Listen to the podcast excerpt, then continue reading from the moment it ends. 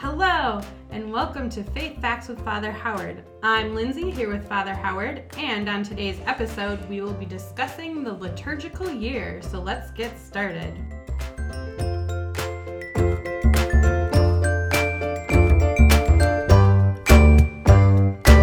It's good to be with you, Lindsay, as always, and it's an opportunity once again to, to talk about some things that or terms or concepts that we throw around a lot of times so easily. We talk about the liturgical year, and until you really step back a bit and, and you grow in an understanding of what the liturgical year is, it, it, you lose a sense of the significance of, of actually the work that was done during the Second Council in the 60s when they really st- looked at the liturgical year and asked, what does this express?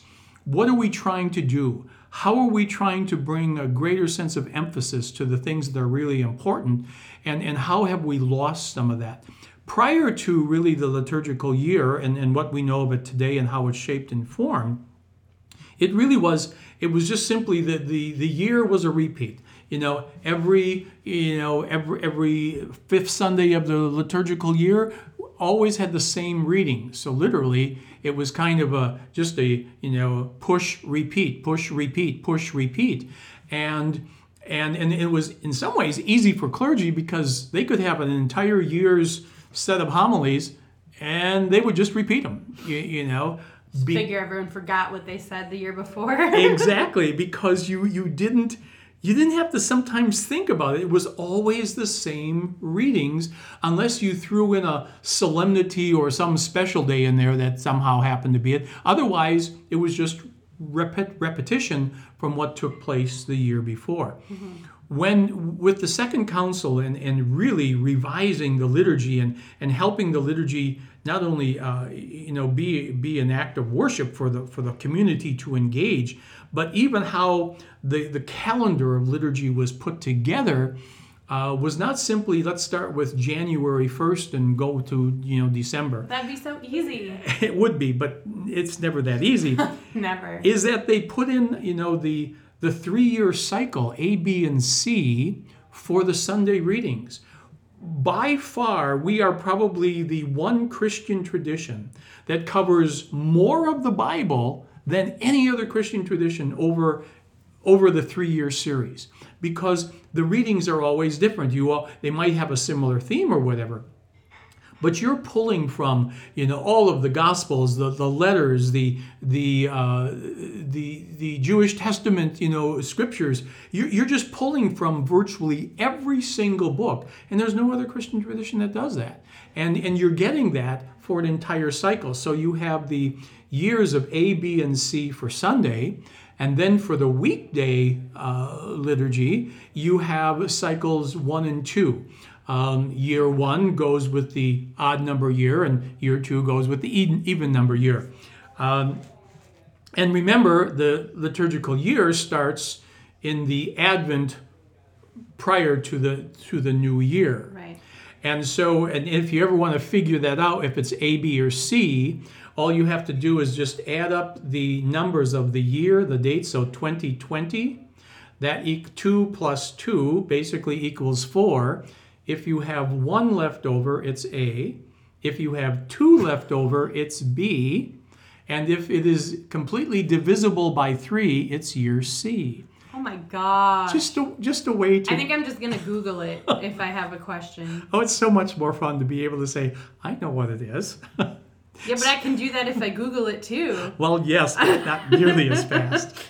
Anyway, so so even how it was set up, one, it recognized the need that we as a people of faith, we need to know and to hear and to embrace more and more of the scriptures.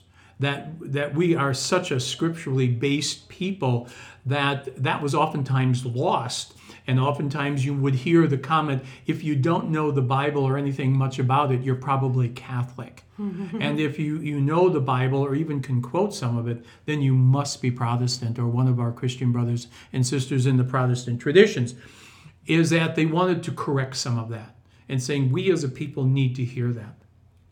So the liturgical year, as we start to look at that, recognizes that you know that that we needed to be able to celebrate we needed to be able to hear it we needed to be able to embrace it on a regular uh, basis in our lives. When you look at the liturgical year it's really in some ways in terms that a lot of times aren't necessarily heard in, in general public. It's chronos versus kairos. Chronos time is time on a watch you know it's it's the quantity it's it's uh, when something is. You know, it's at four o'clock. It's it's simply you know about quantity, adding up numbers or where the clock is at the time. Kairos is said that that's God time. That's when something happens and it's it, it's not necessarily predictable it's all usually unpredictable for example example in the past maybe not quite so much as in the in the present but for example, when a child was born, that was kairos time. That's up to God and up to the child. Mm-hmm. You know, is that you could you could predict all you wanted, but really when it came down to it, that's kairos time. It's a significant moment. It happens when it happens. And, and it's not about predicting something with any kind of accuracy. You know, uh, uh chronos is it's something at four o'clock. It means it's a certain point on the watch. So it, it looked at this and saying liturgy is about kairos time. Liturgy is about when things happen in God time.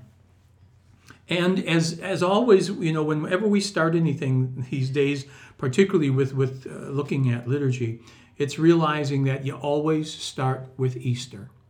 Always. Is that none of any of the feasts, solemnities, days, weeks, whatever it might be, none of it has any meaning unless you start with Easter. If the Easter event had not taken place, if Jesus had not risen from the dead, all the rest is meaningless. And Paul talks about that. You know, if he has not risen, everything else is foolishness. And, and so when it comes to liturgy, you know, uh, you start with Easter, and then that's, in my opinion, kind of a goofy way that they even set that up, but nonetheless, they set it up, is that you start with Easter that gives everything else meaning and in many ways determines where everything else kind of lands. So, Easter, you start with that. And when is Easter? Easter is the first Sunday after the first full moon of the vernal equinox. So it's um, it's looking at that and saying, "Wow, you know what in God's name is that even supposed to mean?" It's realizing that it's it's one of those movable feasts, depending upon where the sun and the stars and all of those things line up. So as a consequence, Easter can be as early as March 22nd, or it can be as late as April 25th.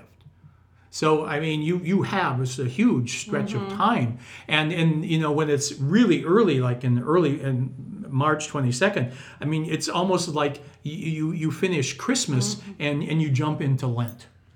And and I remember where Lent can be as early like February 11th, and you know again depending upon where Easter lands. Mm-hmm. Now you move from there as far as your Holy Week, Palm Sunday, those kinds of things, but it's all geared toward um, toward Easter.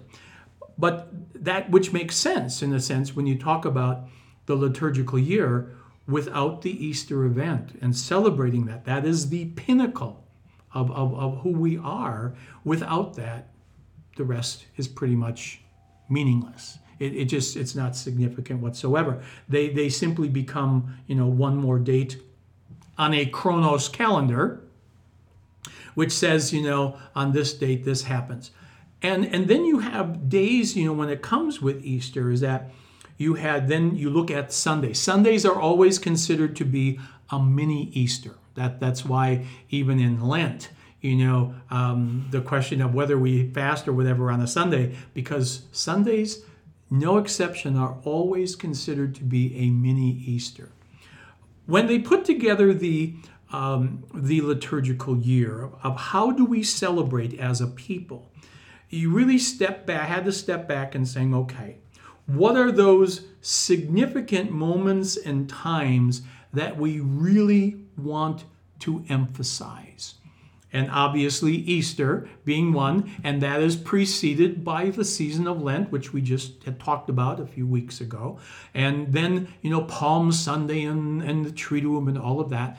That's one of those it, key seasons. Nothing gets in the way of that, you know. Then another one is Christmas. Again, Christmas though derives its meaning from Easter. Is that Christmas then you know, is one of those other key seasons, excuse me, where you you pull out in in in the whole year you pull out a time and saying you have the time of advent a time of expectation. Uh, yes there is some penitential piece in there but lent is the penitential time.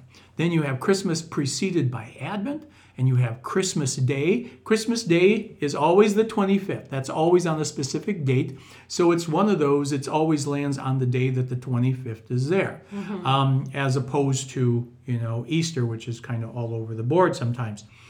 Is that you always have everything leading up then to Christmas, and then you have the Christmas season, followed by some key things like Epiphany, baptism of the Lord.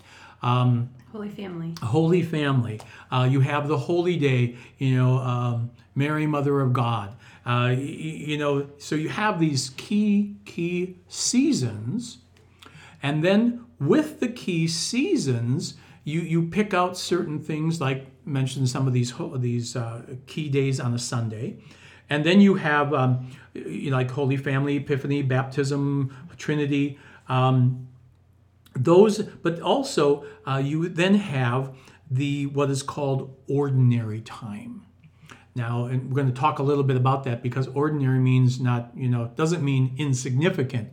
It means that it's counted time, ordinal time, one, two, three, four, um, as opposed to saying, well, it's just ordinary time. You know, let's get rid of the decorations, let's get rid of everything, and we don't have to do this. And, we, and say, no, that's not what they mean by that. It's counted time always recognizing that as we are counting, we are always keenly aware of the Easter event, what we celebrate at Christmas, and, and how our lives are somehow to be influenced by all of that every single day of our lives. So um, if if is the big event that everything is based off of, how come we don't start our liturgical year with Lent? Uh, and I think that has a lot to do with the just the pragmatics of you go from birth through the life of Jesus. So there is a little bit of yeah. There is time in order. Yes, yes, there is. Some of, there is some of that chronos time in there. Um, certainly influenced by it all, but it really has to deal with the fact that you know Jesus' time of birth, and and you kind of move through that mm-hmm. and recognize. Similar, if you recall, you know when uh, when they talked, we talked a little bit about why John Paul II um, added the luminous mysteries. And part of it was is that we were missing pieces of Jesus's life. We kind mm-hmm. of jumped from beginning to end, but part of the be- middle was missing. And in this way, in the liturgical year, it keeps some of that in order. And we move through the year, so we kind of start with, you know, preparing for uh, for for Christmas, and we move through his life, and and then death, resurrection, um, ascension, Pentecost, and then the celebration at the very end of the liturgical year is um, you have the Christ, the King of the universe. Kind of brings it, wraps it all together. Mm-hmm. And, and celebrates in one fell swoop everything that we've been kind of doing before, so that then the next Sunday we begin it all over again. And so the in the liturgical year, it, it always starts the first Sunday of Advent before the actual change of the year. So we would be celebrating the beginning of the new liturgical year. I believe it's the first Sunday of December this year. I think so. And in order to start, so it would be the year though of 2021. So it always starts kind of the month. Gotta play with time a little bit. Absolutely, absolutely. So you have the liturgical year. You know, as you move through it, again, it's it's uh, you have various feasts that seasons. First of all, the big seasons, and then you have various feasts that pull out certain important aspects of the life of Christ, certain tenets of our faith. For example, you know, ascension. um, Pentecost, um, feasts of, of the Immaculate Conception, feasts of the Assumption. These are our holy days, but they pull out key pieces of what we believe as a people of faith. And so the, the year not only, you know, kind of marks time in a way it does, but it also pulls out these key moments in, in our faith tradition that help us to focus a bit uh, as to you know what do we actually believe about Mary, about the apostles, about the life of Jesus, about you know a tenant of the faith. And so you look at, for example, feasts that you know are, are, are movable, for example, that these are key days. These kind of push aside everything else, any saint that might be there, they pretty much push aside the saint. Um, so you have movable, movable feasts, for example, Ash Wednesday, always 40 days before Easter. You have Palm Sunday, you have Good Friday, Trinity. So you these are, are key things that are always, you know, that are moving around depending upon where Easter and such are. Then you have the immovable feasts that land on a particular day, Annunciation, 20 the March 25th. Why is the Annunciation on March 25th? Nine months. Exactly, because it's absolutely nine months before, you know, December 25th. I always thought that was funny as a kid that we were celebrating Lent and like leading up to Jesus' death, but then all of a sudden there's a holy day to celebrate. That's, yep, you know. the birth or uh, announcing the birth. You know, you have, for example, like in the summer, you have uh, the Nativity of John the Baptist. It's always on the 24th. Now, these dates were set for lots of different reasons. Sometimes politics, sometimes theology, sometimes history, sometimes just plain myth and story. You know, uh, even when you think about the birth of Jesus, you know, it, it, it, used to be in November, it was in June, it was in, it was all over the place until finally they decided on, you know, December 25th who knows always why?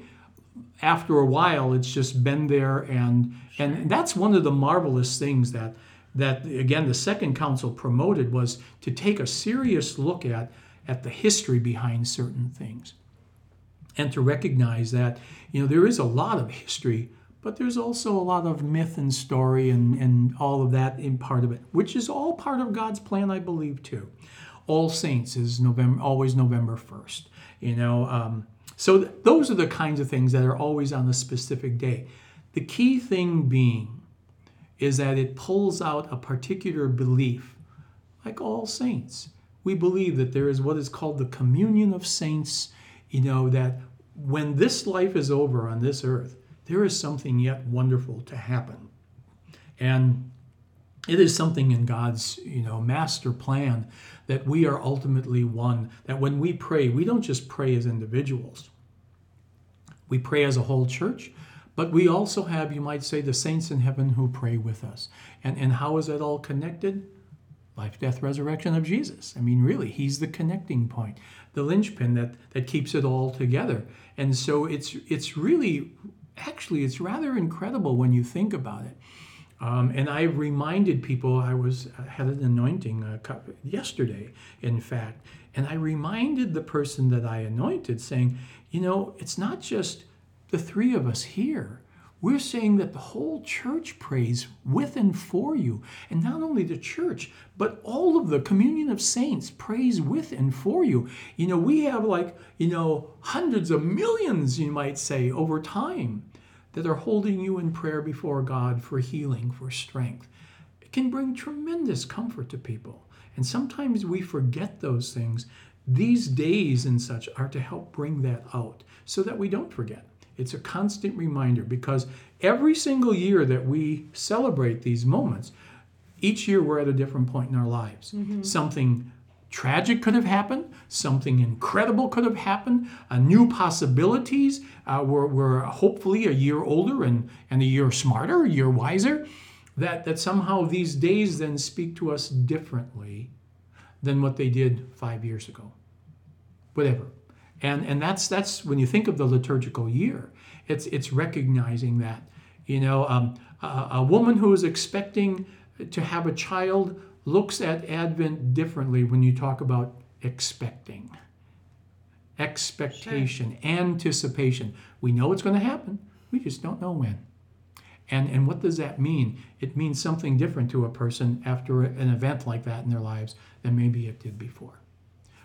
And, and that's, that's the grace. That's, that's part of, you might say that's some of what we were missing in the past. When you look at these, these times and such, and, and how we prepare then for them, is that you also begin to look at, for example, like um, in, in let's just take ordinary time, because again, that's a term it doesn't mean nothing's happening, um, but it is a time of recognizing we're not always on the mountaintop. You know, the, in the transfiguration, you know, after what the apostles experienced on the mountain, is that they had to come back to the valley, you know, and Jesus predicting, you know, you're going to pay a price for this, but these are the things that are going to carry you through. Is that the, the, the reminder is we have to take what the, these events that we celebrate, these seasons that we celebrate, penance, anticipation, joy, life, death, suffering, we have to take that and we have to live our day to day life. And it is remarkable when I think about Sunday readings or I think about weekday readings of how often when I look at those readings and, and I, I recognize, you know what? I'm dealing with that exact same thing. you know, I know sometimes what Exodus feels like. I know what enslavement may feel like. I know what those mountaintops might feel like, but I also know what the valleys might feel like. I know when there is great joy, but I also know when there is disappointment. And it's amazing how, when you look at the readings that we have, they really do apply. We just need to take a little time and say, wow, that's speaking to me today. And, and that's ordinary time in a way of taking it and recognizing it, the need to live it day in and day out, every day. And when you start to look at the whole concept of liturgical year, it's history, it's a reminder, it's about the sacred, it's about the mundane, it's about the secular, it's about the ups, the downs, and, and the need we all have to be able to celebrate those in, in our own individual way, but in our own individual lives, and to be able to celebrate those things as a parish community also. The events that make us who we are as a parish. Um, whether it's you know celebrating baptisms and those kinds of things. One of the reasons that oftentimes I've done entire homilies, for example, with the Easter candle, um, Easter candles are, are supposed to be tall, supposed to be very prominent. That's why you know sometimes when when when parishes don't buy new ones, and I know they can be expensive, it's you lose the sense, I believe, of that kairos time. And I've you know, and I've taken a, like a yardstick, and I'm saying, you know what, folks, is that when we bought this candle, and I'll hold the yardstick where the top used to be. When we bought this candle, it was this much taller, and people are usually rather amazed because you just kind of get used to it burning down. Mm-hmm. And they're rather amazed, and I said, it marks baptisms, it marks weddings, it marks sacred days, it marks death, it marks in so many ways when you light that baptismal candle. Sometimes we forget just how much has happened over that past liturgical year. It's true. You know, and, and where have you been? You know, and part of this too is we think back probably a year from now or so, we will talk about COVID 19, you know, and what it was like as church. And we'll have a Easter candle saying, you know what, we weren't even here when that thing was lit this time. People might have been watching on a screen. But during all of this time, the number of people that have lived and died and married and buried and baptized and all of that is that it's it's about counting that time and realizing we're not at the same place that we were a year ago. Hmm. And and so much sacred and such has happened of of the mount like I said the mountain times, the birth times, the anticipation partic- anticipation times, the the penitential times the hope times, resurrection times, spirit filled times. Of all of that has happened, and it's the liturgical year that really helped us to mark that. We can easily mark days off on a calendar, But this is not about calendar stuff. This is about when God decides to have things happen. And we can easily forget until it's been brought to mind oh, yeah, last Advent I was, last Lent I was, last Easter I was, or last, you know, first Sunday of ordinary time I was, type of thing. It's amazing if we just take time to think about what has happened and how the liturgical year can help us to do that. So it's a wonderful concept when you think of, of how much went into this. I mean, there is just, I mean, volumes of, of what we could go through when it talks about this, but it's it's recognizing that though based a lot on the calendar, mm-hmm. I think it's it's good that it's not in the calendar, you know, as you know, as like January 1st we start here, but that we start with those God moments that are part of our lives. Sure. And so the liturgical year can make a big difference. So just some practical questions. You said there's three cycles for Sundays and we get different readings, mm-hmm. right? Right. And we focus on Matthew for year A. Matthew year A. Um, year B. Oh gosh, uh, John is always in special seasons. So John is always John like doesn't have his own. Yeah, so doesn't because what? John is kind of hits those special years. Probably Matthew, Mark, Luke. Uh, yes, uh, yeah, Matthew, Mark, and Luke because uh, Luke we just did in last year in C. In C so yeah, and and so we have yeah Matthew, Mark, and then Luke. Each of them have their own flavor, uh-huh. uh, and then you have, for example, in the um, uh, when you have the ordinary time for the during the week readings yeah. is that it really goes through the books. It goes one year goes really through the key books of the Old Testament, and then the other one goes through key books of the New Testament. In uh, Easter time, it's Acts of the Apostles, um, and so you you have a lot of that.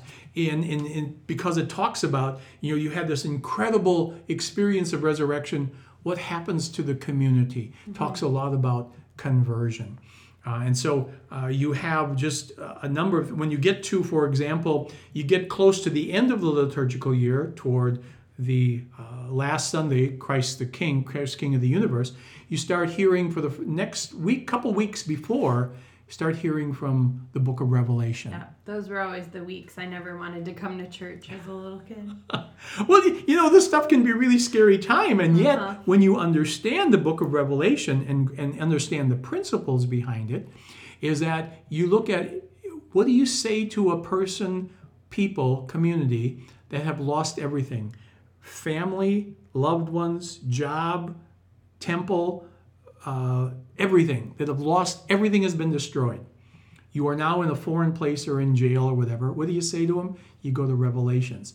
And, and really, because Revelations, when you think about when it was written, it's an incredible book of hope.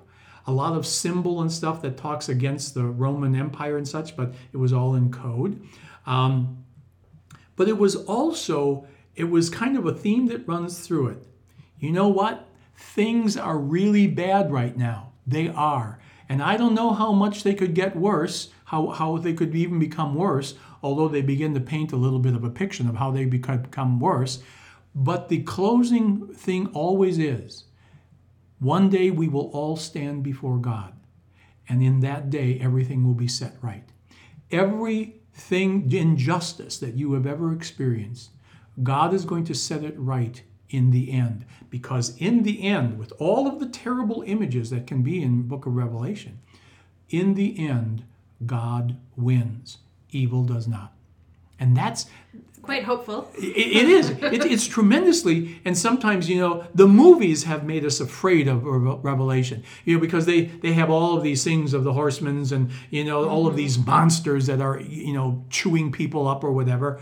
But the book of Revelation is a tremendous book of hope. What do you tell people that have lost everything? The message of Revelation. Hmm. It is bad, and we recognize that. And it's terrible, it's painful. But in the end, God wins. Evil does not. And that is what we must trust.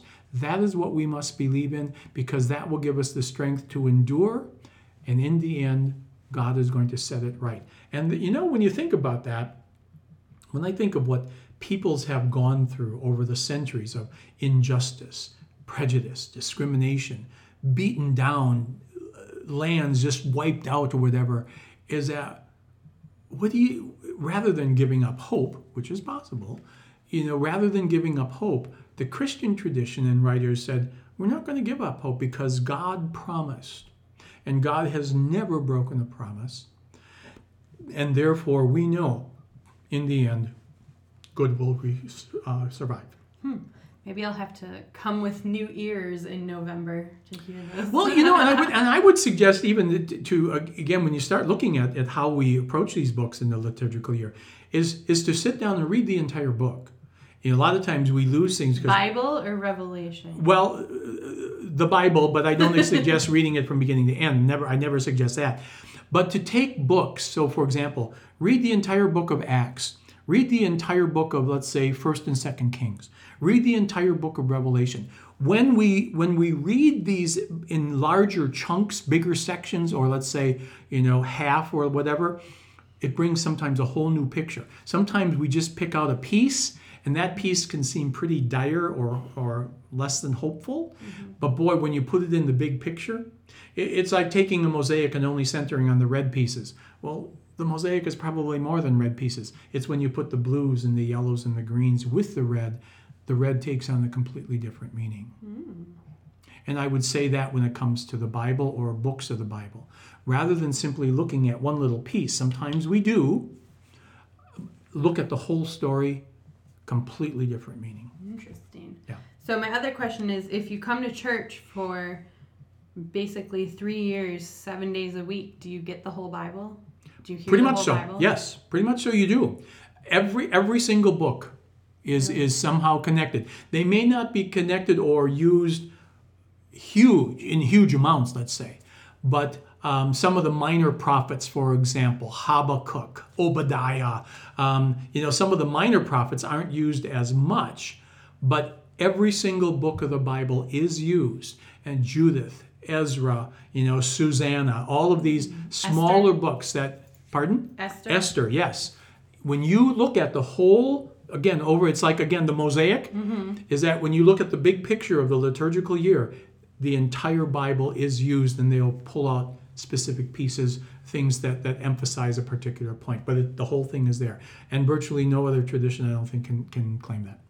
Uh, it's, it's amazing sometimes that people say, wow, we have an Obadiah? Yeah, we do. We have an Obadiah or a Susanna or Daniel. We or, may know the stories, we just can't tell you where they are. Yeah. Yeah. yeah. you know, so it's it's that's the kind of thing that again the liturgical year allows us just an expansive view of just how incredible the sacred word is and how incredible God is and how this is somehow to be applied every single day of our lives. The liturgical year helps us to do that. So. Good things to think about. Indeed, indeed. well, I think we'll end it there for today and we will see you next time.